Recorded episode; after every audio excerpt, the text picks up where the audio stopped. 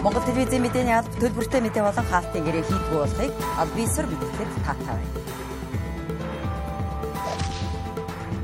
Орой мэндийн үзэгчтэй Монгол телевизийн орой цаг мэдээллийн хөтөлбөрийн даваа гарагийн дугаар эхэлж байна. Азийн дэд бүтцийн хөрөнгө оруулалтын банкнаас 100 сая Америк долларын зээл авах хуулийн төслийг хэлэлцэж байна. Ипотекийн зээлийн өөрчлөлт төлбөр болон зээлийн хүүг бууруулахад төсөвт дарамт болохгүй гэж үзэж байна. Зарим аймаг сумдад бэлчээрийн дааз 50-аас 90 орчим хувиар хэтэрчээ.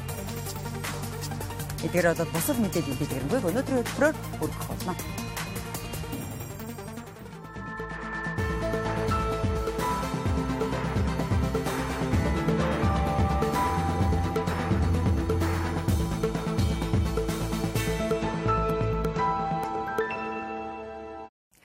Засгийн газраас үнийн өсөлтийн шокноос гарч инфляцийн өсөлтийг бууруулахын тулд мөчлөг сөрсөн бодлогын арга хэмжээг дэмжих 100 сая Америк долларын зээлийг Азийн дэд бүтцийн хөрөнгө оруулалтын банкнаас авах хуулийн төслийг улсын хуралд өргөн бариад байгаа.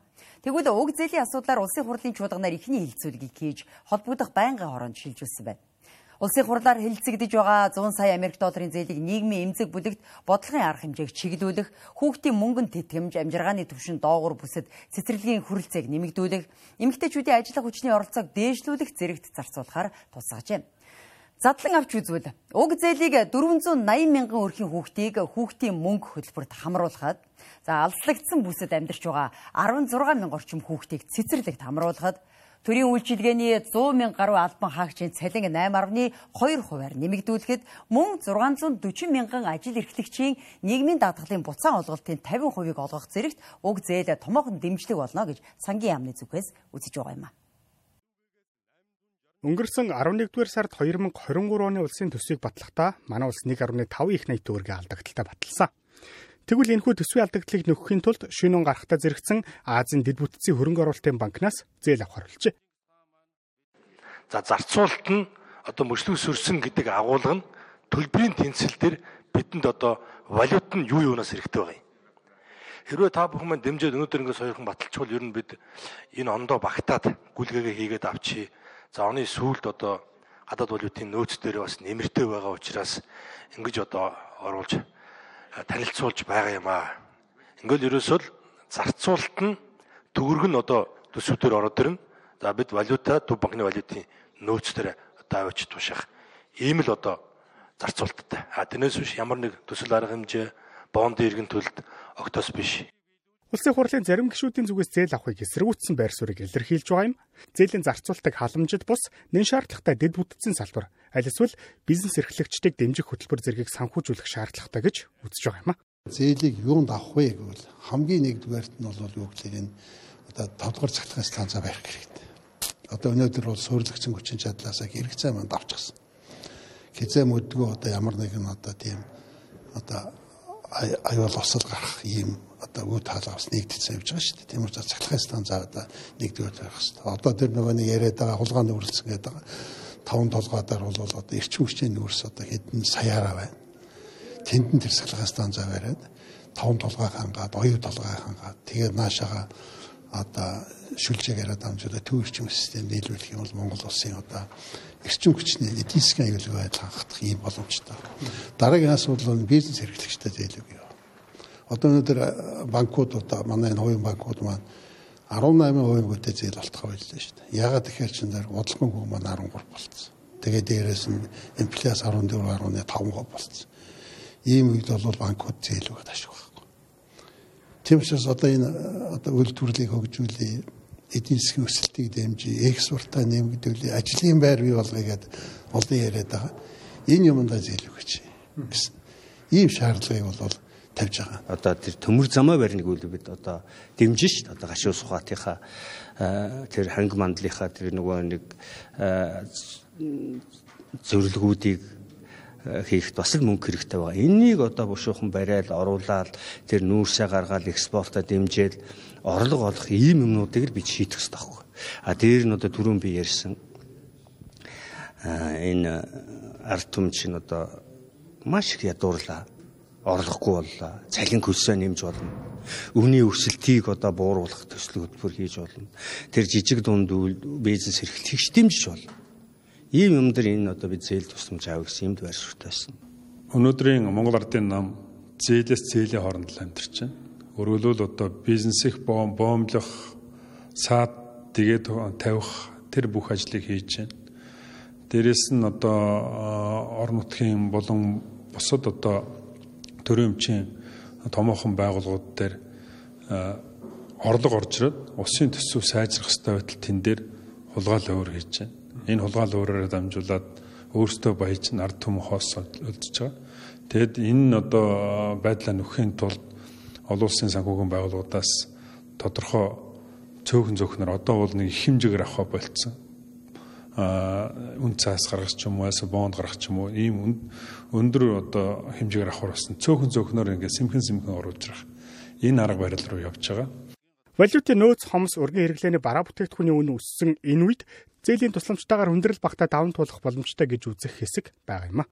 За бид нар танилцуулсан танилцуулгаар бол төсөв алдагалыг нөхөх зорилгоор авч байгаа зээл. Бид чинь жилийн улсын төсвийг нэг 2.3-аас 5.4-ийн хооронд алдагдлаа батлаад байгаа юм. Энэ алдагдлаа нөхөхын тулд заавал баг хүүтэй зээл авдаг. Санхүүгийн олон улсын байгууллагаас авж байгаа зээл бол харьцангуй баг хүүтэй. Жишээлбэл Дэлхийн банк, Европын сэргээн босголтын банк, Азийн хөгжлийн банкнаас авж байгаа төсвийн зээлүүд бол харьцангуй баг хүүтэй байдаг.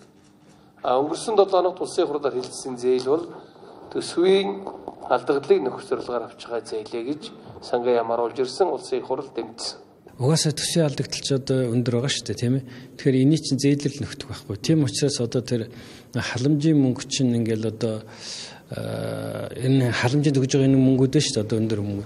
Эн чинь тэд нар шүү дээ. Энэ бүх халамжинд өгж байгаа тэр өндөр мөнгө чинь төсвийн алдагдлыг нэг их найд гаруу болгочвол тэр чинь зээлээр тавьж байгаа байхгүй юу? Яг бид нар ингээл одоо халамжинд тэдэг өгж ингээл хүүхдэд тэдэг өгж бүгд зээлийн мөнгө шүү дээ зээл ахгүй. Тийм л учраас одоо зээл авах эсвэл арга байхгүй тэгвэл өгч чадахгүй шүү дээ тэр их мөнгө чинь бол тийм. Тав ёсоор энэ сарын 6-ны баасан гарагт зээл авах хэсгийг эзэслэн батална. Монгол Улсын засгийн газрын гадаад өрийн хэмжээ 22 их 80 төгрөгт хүрсэн. Энэ өнгөрсөн оны мөн үеэс 4.3 хувиар өссөн үзүүлэлт юм а. Ипотекийн зээлийн хөтөлбөрийг Монгол банкнаас засгийн газар чилжүүлэх нь зөв гэж үзэж байгаа юм. Засгийн газар чилжүүлэхийн зэрэгцээ зээлийн урьдчилгаа төлбөр болоод зээлийн хүүг бууруулах боломжтой гэж ипотекийн зээлийн хөтөлбөр хяналт шалгалт явуулах ажлын хэсгийн зүгээс мэдэгдээд байгаа. За тэгвэл 2020 он хүртэл 8% хүүтэй төлөлт хэвийн үргэлжилж байсан ипотекийн зээлийн хүүг эдийн засгийн хүндрэлтэй энэ үед засгийн газрын оролцоотойгоор бууруулж байгаа нь цагаа олоогүй шийдвэрэ гэж зарим эдийн засагч үзэж байна. Зээлийн хөтөлбөрийн хүрээнд 2013-аас 2020 онд нийт 65 мянга гаруй иргэнд ипотекийн зээлийг нэг жилийн 8% хүүтэй олгосон байна. Харин 2020 оноос эхлэн зээлийн хүүг 6% болгон бууруулснаар ипотекийн зээл авсан иргэдийн тоо өссөн байна. Тэгвэл 2013-аас 2020 оны хооронд 8% таагаар ипотекийн зээл авсан иргэдийн зээлийн хүүг 6% руу шилжүүлэх, мөн шинээр зээл авах иргэдэд урьдчилгаа төлбөрийг 20% болгон бууруулах боломж боломжтой гэсэн дүгнэлт гарсан байна. Үүнд нийтдээ 500 орчим тэрбум төгрөг шаардлагатай болно гэж тооцож байгаа бөгөөд зөрүү санхүүжилтийг төсөвт дарамт учруулахгүйгээр шийдвэрлэх боломжтой гэж холбогдох албаны зүгээс хэлж байна. Улсын төсөвт өөрсдөө орох асуудал байхгүй, төсвтөр ямар нэгэн ачаал дарамт ирэх тухай асуудал байхгүй. Хоёр их өвчрөөс нь гарах хэрэгтэй.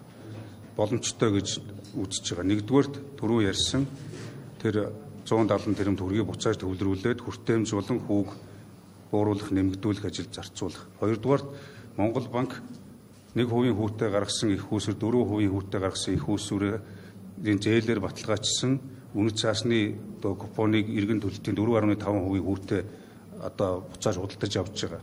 Үүнээс харж байгаа 0.5% хүүгээс зөрүүг нь гаргахад 135% хүү буюу нийтдээ одоо энэ хугацаанд 330 тэрбум төгрөгийн асуудал яригдчихэж байгаа. 20 жилийн хугацаанд шүү. Тэгэхээр 330 тэрбум төгрөгийн 20 жилийн хугацаанд бид тооцох юм бол жилдээ одоо дунджаар хэдэн төгрөг гарах вэ гэдгийг бид нар дунджаар одоо нэг 15 20 тэрбум төгрөгийн асуудал яригдана. А 500 тэрбум бол бас тодорхой хэмжээгээр нэмэгдээд явна. Тэгэхээр ийм л асуудал бодиттой ийм одоо боломж үндслүүдийг л яриад байгаа. Энийг яаж 6 руу 2%-ийг хаанаас хасах вэ гэдэг дээр ажлын хэсэг ажиллаж байгаад 8% бүрдлийн 4.5% нь бол Монгол банкнаас ирдэг. Энээс 1.35-ыг хасаад за ипотекийн зээлийн эрсдлийн сан гэж байдаг. Энэ дээр эндээс төлж байгаа ийшээ төлж байгаа мөнгнөөс 0.65-ыг хасаад ингээд 2%-ийг хасчих юм бол 6% руу орох боломжтой байна. Энэ бол одоо иргэдэд маш их том хэмжээний дэмжлэг болох юм байна.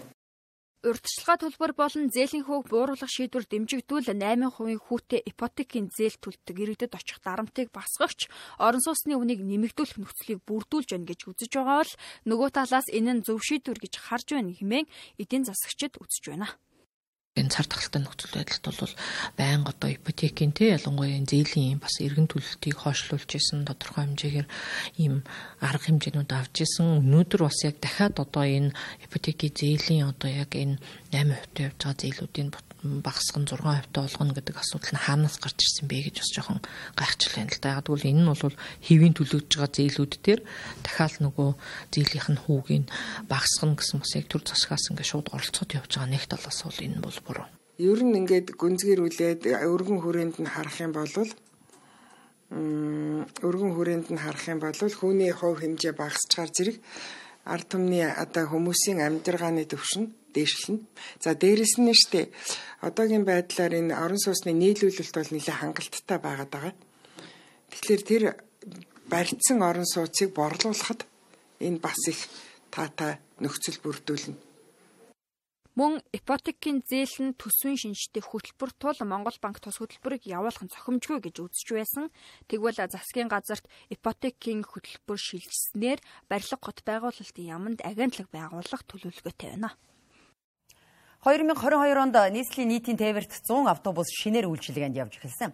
Мөн тусоонд шинээр 224 автобусны захиалга өгснөөс 100 автобус нь ирээний хил дээр ирээд байгаа юм байна. Хэлэг айлын ямар нэгэн асуудал үүсэхгүй бол эдгээр автобусыг энэ сарын 10 гэхэд Улаанбаатарт оруулж ирж 15-ны өдрөөс үйлчилгээнд явуулж эхлэх юм байна.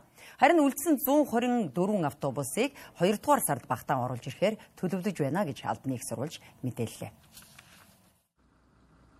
Өнгөрөх 2022 оны хувьд 590 автобусыг шинээр захиалахар төлөвлөн үүндээ 80 гаруй тэрбум төгрөг зарцуулна гэсэн тооцоо судалгаа гаргаад ирсэн юм а. Гэвч төсвөлсөн 80 гаруй тэрбум төгрөг нь 590 автобус захиалахад хаанач хүрхгүй мөнгө бөгөөд зөвхөн урьдчилгаа төлбөрт өгөх бонд босгох зэргээр зохицуулалт хийж шинэ автобусны захиалгыг өгсөн талаараа холбогд халбаны зүгээс мэдгдсэн юм. Мөн ковид-19 сар тахал дайны нөхцөл байдал зэргийг шалтгаалж санхүүгийн их усүр босгох ажил хугацаа алдсан байна. Тиймээс Тиймээс төлөвлөсөн 590 автобусны захиалга хэмжээндээ хүрээгүй гэж мэдгдлээ. Монгол улсын хууль эрх зүйн орчин байж байна. Энэ дэр нөгөө тендер зарлах, тендер зарласнаар бол одоо хэрвээ тендерийн маргаан гарах юм бол бүтэн 2 жил, 1 жил, 2 жилээр ингэж хугацаа алддаг. Тэгэхээр хоолой тулчихсан байгаа энэ асуудлаа тэр эрсдэл рүү одоо оруулаад тэнд нь бүр ингээд бүх ажлаа гацаах бол маш том эрсдэл байсан. Тэгэхээр энийг хэрхэн зохицуулах вэ? Яаж зохицуулах вэ гэдэг тэр одоо ажилласан. За тэгээд ямар ч байсан энэ ондоо 2022 оны төсвөлсөн одоо мөнгөөрөө бол 224 автобус худалдаж авах юм боломжтой байсан л гэсэн үг. Тэгвэл 2023 оны хувьд 300 гаруй автобус худалдаж авахар төлөвлөсөн байна.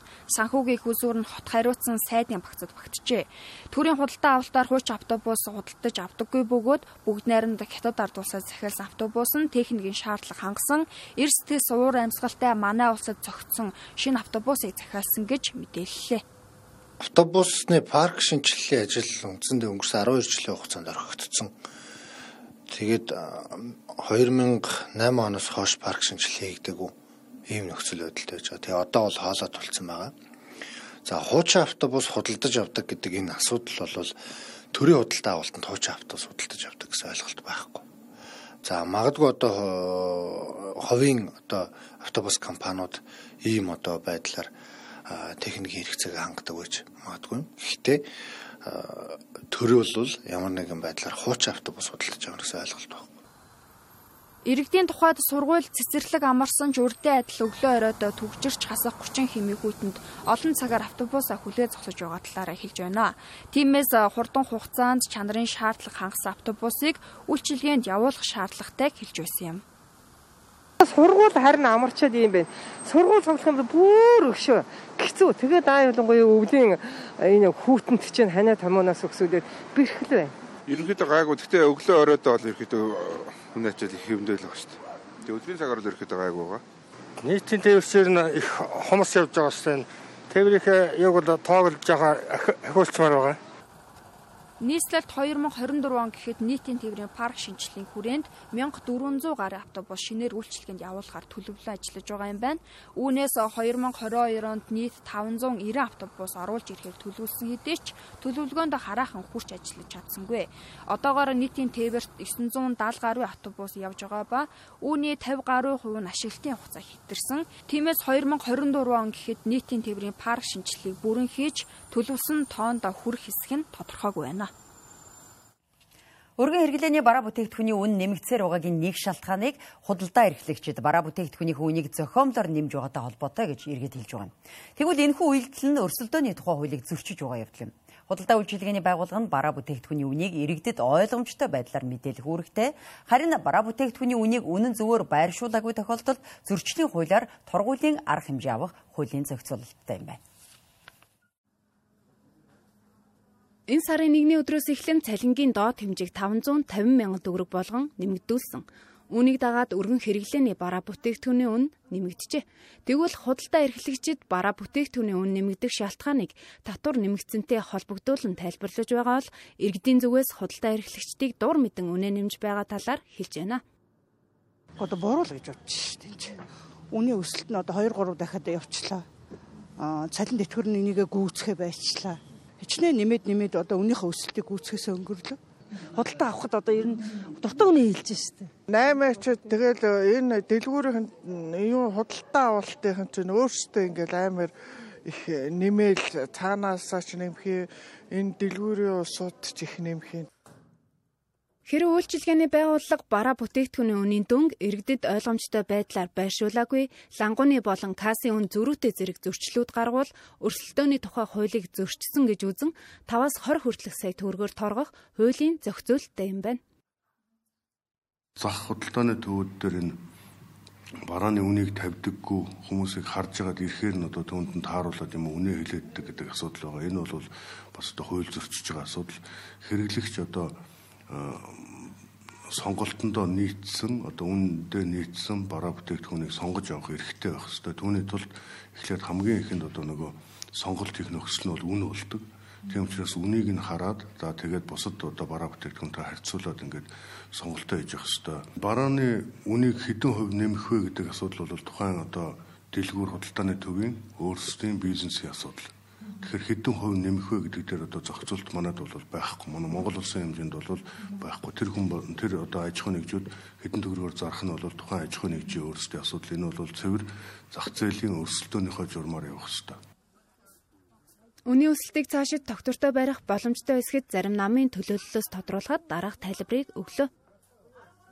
Өнгөрсөн жил үнийн докторжуулах чиглэлээр тодорхой шийдвэрүүд гаргасан. Энэ үр дүн байгаа. Тухайлбал шатхуу А92 гэдэг бензинийг 2300 2300 хэдлээ. Одоо ч хэдэл 2300 За 92 92 92 гэдэг бензинийг 2400 төгрөгөөр барьж байгаа. А хэрвээ энэ яг ингээ бодит үнээр явах юм бол 1100 төгрөг нэмэгдэх байхгүй юу? 1100 төгрөг нэмэгдэх. Суур үн учраас энэ хүнийг хөдөлгөхгүй барьж байгаа. За цагаан будаа элсэн чихэр ургамлын тосгой тэд хэдэн бүтээгдэхүүнээр гайлын татвар тавьсан энэ явж байгаа. За эдгээрийн үр дүн бол тодорхой минь нөлөөлөл үзүүлж байгаа гэж ингэж үзүүлж үзэж байгаа.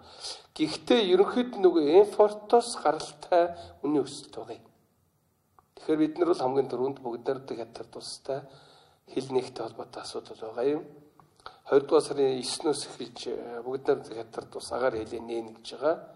За сар шиний үеэс эхэлж одоо зарим бомтуудыг банкны бомтуудыг нээх асуудлыг хоёр талаасаа ярилцж байгаа. За энэ нэгтгэвчүүд өнөө өсөлтөнд хамгийн том нөлөөлөх хүчин зүйл энэ байх болов уу гэж ингэж одоо үзэж байгаа юм. Өрсөлдөөний хуулиар тухайн үйлчилгээний байгууллага нь бараа бүтээгдэхүүнийг хичнээн хуваар нэмэгдүүлэх нь байгууллага эрхийн хүрээнд шийдэгдэх тул ямар нэгэн хуулийн зохицуулалт байдаггүй. Тиймээс зах зээлийн зарчмаар өрсөлдөө нийлүүл зэргээс шалтгаалж үн буурах нөхцөл бүрдэх боломжтой юм байна. Үргэлжлүүлээ зарим үйл явдлын хураангуй мэдээ өргөе.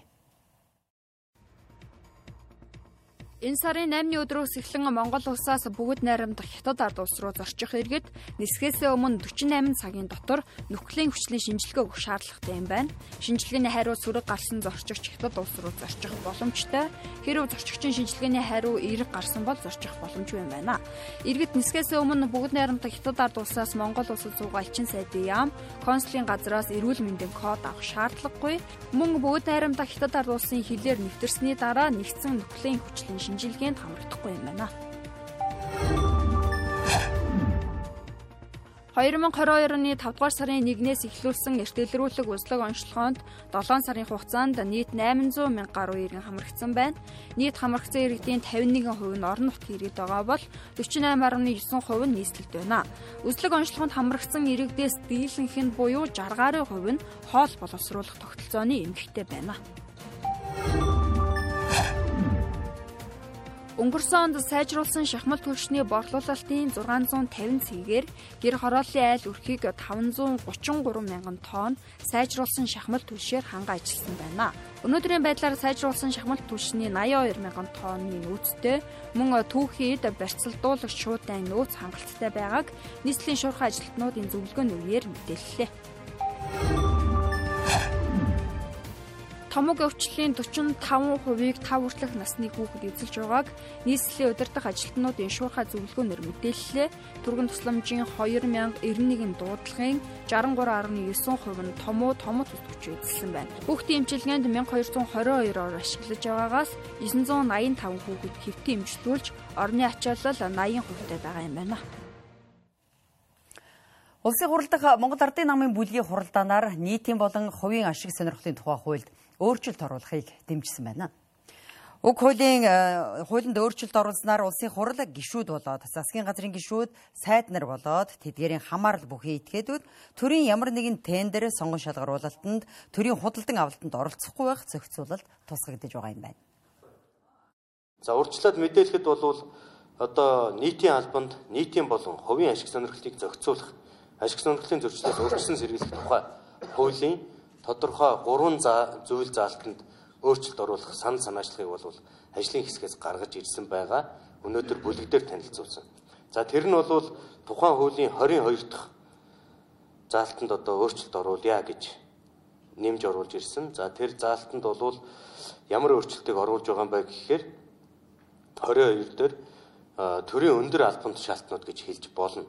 Ерөнхийлөгч, улсын хурлын гишүүн, ерөнхий сайд, засгийн газрын гишүүн, за дэд сайд, за тэгээд дээрэс нь ерөнхий прокурор, ерөнхий шүүгч, дээд шүүхийн шүүгчд, за мөн дээрэс нь хүний эрхийн үндэсний комисс, төрийн албаны зөвлөлийн гишүүн, за мөн одоо аймаг нийслэл дүүргийн засаг дарга, иргэдийн төлөөлөгчдийн хурлын дарга, яамдын төрийн нарийн бичгийн дарга, агентлагийн дарга гэсэн албан тушаалтнууд албан тушаалтнуудын одоо энэ төрөөс худалдаа авах үйл ажиллагаатай холбоотой тендер за энийг нээлттэй болон хаалттай хэлбэрээр хоёр заагалж харилцаанд орох боломж за мөн төрийн санхүүгийн нөөц бүрдүүлэгч төрөөс баталгаа гаргасан зээл хүртэгч аж ахуйн нэгжийн хөв хөрөнгө эзэмшигч зэрэг этгээдүүдэд хязгаарлалт тогтоох саналыг бол энэ хуулийн нэмэлт өөрчлөлтөөр бол боловсруулж санал боловсруулж орж ирж байгаа.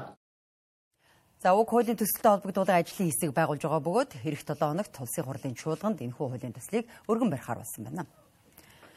2022 оны мал тоолгын өрчилсөн дүнгээр улсын хэмжээнд 71.1 сая толгой мал тоологдсон байна. Гэвч бэлтээр бэлчээрийн дааз өмнөх онд нийт малын 70% төрөлцөөтэй байсан бол энэ онд ердөө 40%-ийг хангаж чадах хэмжээнд байгаа юм байна.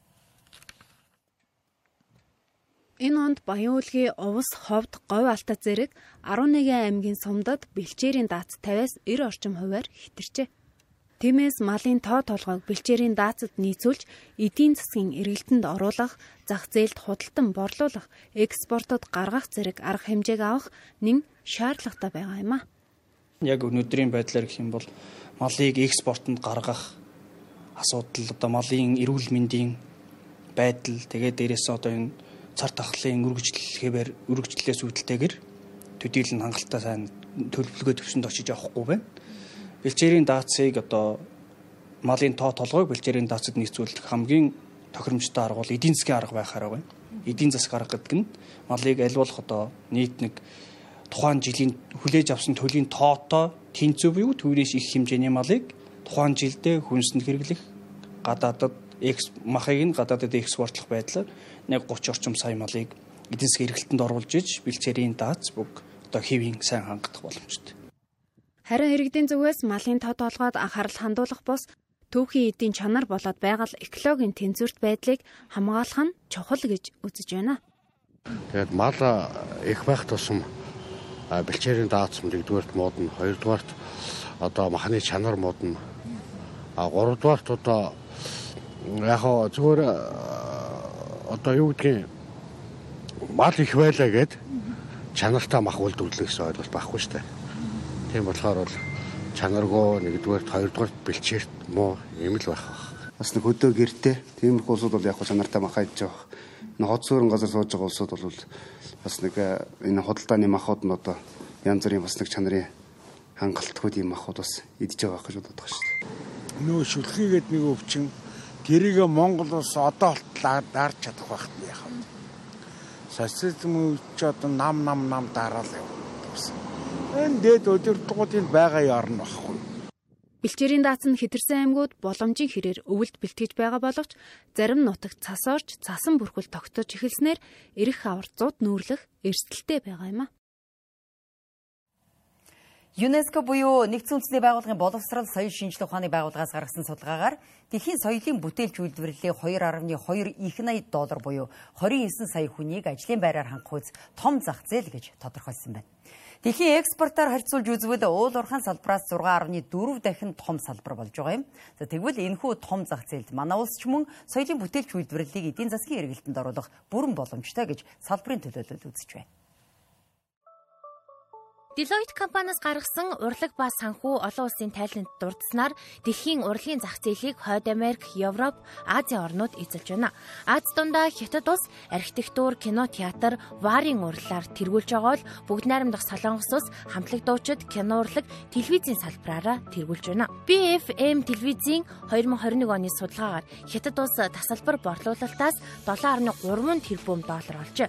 2021 онд 697 шинэ кино үйлдвэрлэсэн болсон бөгөөд одоо тус улсад 82 мянган кинотеатр үйл ажиллагаагаа явуулдаг байна. Харин 2000 он гэхэд өмнөд Солонгосын соёлын экспортын орлого 500 сая Америк доллар байсан бол 14 жилийн дараа 11.6 тэрбум Америк доллар болсон байна.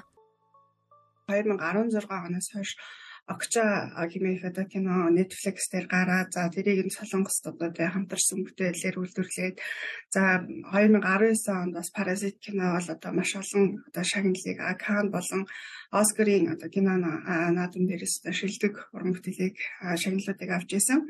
За гэх мэтчлэнгээр бол одоо яг ингээд хүмүүсийн одоо хардгаар бол одоо маш олон лайвсан дээрх яс одоо кино наадам юм гоё сайхан зүйлүүд болдог гэсэн түүний цаана бол маш их хэмжээний мөнгөн урсгал болоод эргэлдэж байдаг. Дээрх жишээнүүдээс харахад соёлын бүтээлч үйлдвэрлэлийг улсаас бодлогоор дэмжих нь эдийн засагт томоохон үр нөлөөтэйг харж болохоор юм. Олон улсын судалгаагаар ойрын хугацаанд дэлхийн дотоодын нийт бүтээгдэхүүний 10%-ийг соёлын бүтээлч үйлдвэрлэл эзлэнэ гэж үзсэн байна. 2020 оны байдлаар кино урлагийн салбар 234 тэрбум Америк доллар, дижитал тоглоом хөгжүүлэлт 173 тэрбум Америк долларын зах зээл бүрдүүлжээ. Тэгвэл энэ зах зээл 5 жилийн дотор 2 дахин өсөх хандлагатай байна. Харин Монгол улсын хэмжээнд өнөөдөр Өнөөдрийн байдлаар соёлын бүтээлч үйлдвэрлэл дотоодын нийт бүтээгдэхүүний 1.4% буюу 481.4 тэрбум төгрөгийн зах зээлд 33 мянган ажлын байрыг бий болгоод байгаа юм байна. Тэгвэл салбарын төлөөлөл Монгол улсад соёлын бүтээлч үйлдвэрлэл эдийн засгийн ашиг болох боломжтой гэж үзэж байна.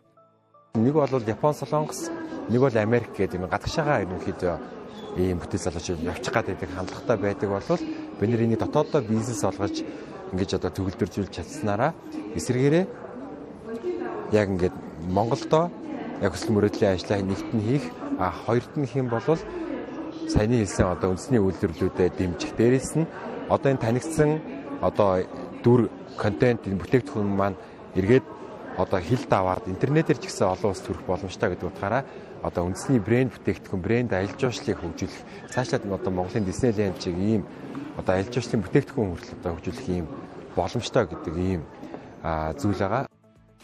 Соёлын бүтээлч үйлдвэрлэлийг хөгжүүлж эдийн засгад хэлхийн тулд төрийн зөв бодлого болон салбар дундын уялдаа холбоо чухал гэдгийг холбогдох албаныхан онцолж байна. Угэр бид оргил цаг мэдээлэл хөтөлбөрийн даваа гарагийн дугаараа өндөрлөж байна. Улс төрийн нам эвслээс ангид хаалтын гэрээгүй аж ахуйн нэгж байгууллагын захиалгагүй төлбөргүй мэдээ сурвалжлага утсан та бүхэнд баярлалаа. Үзэгчид та бүгдийн маргааш ажил үйлсэд амжилт хүсье. Баяртай үзэгчтэй.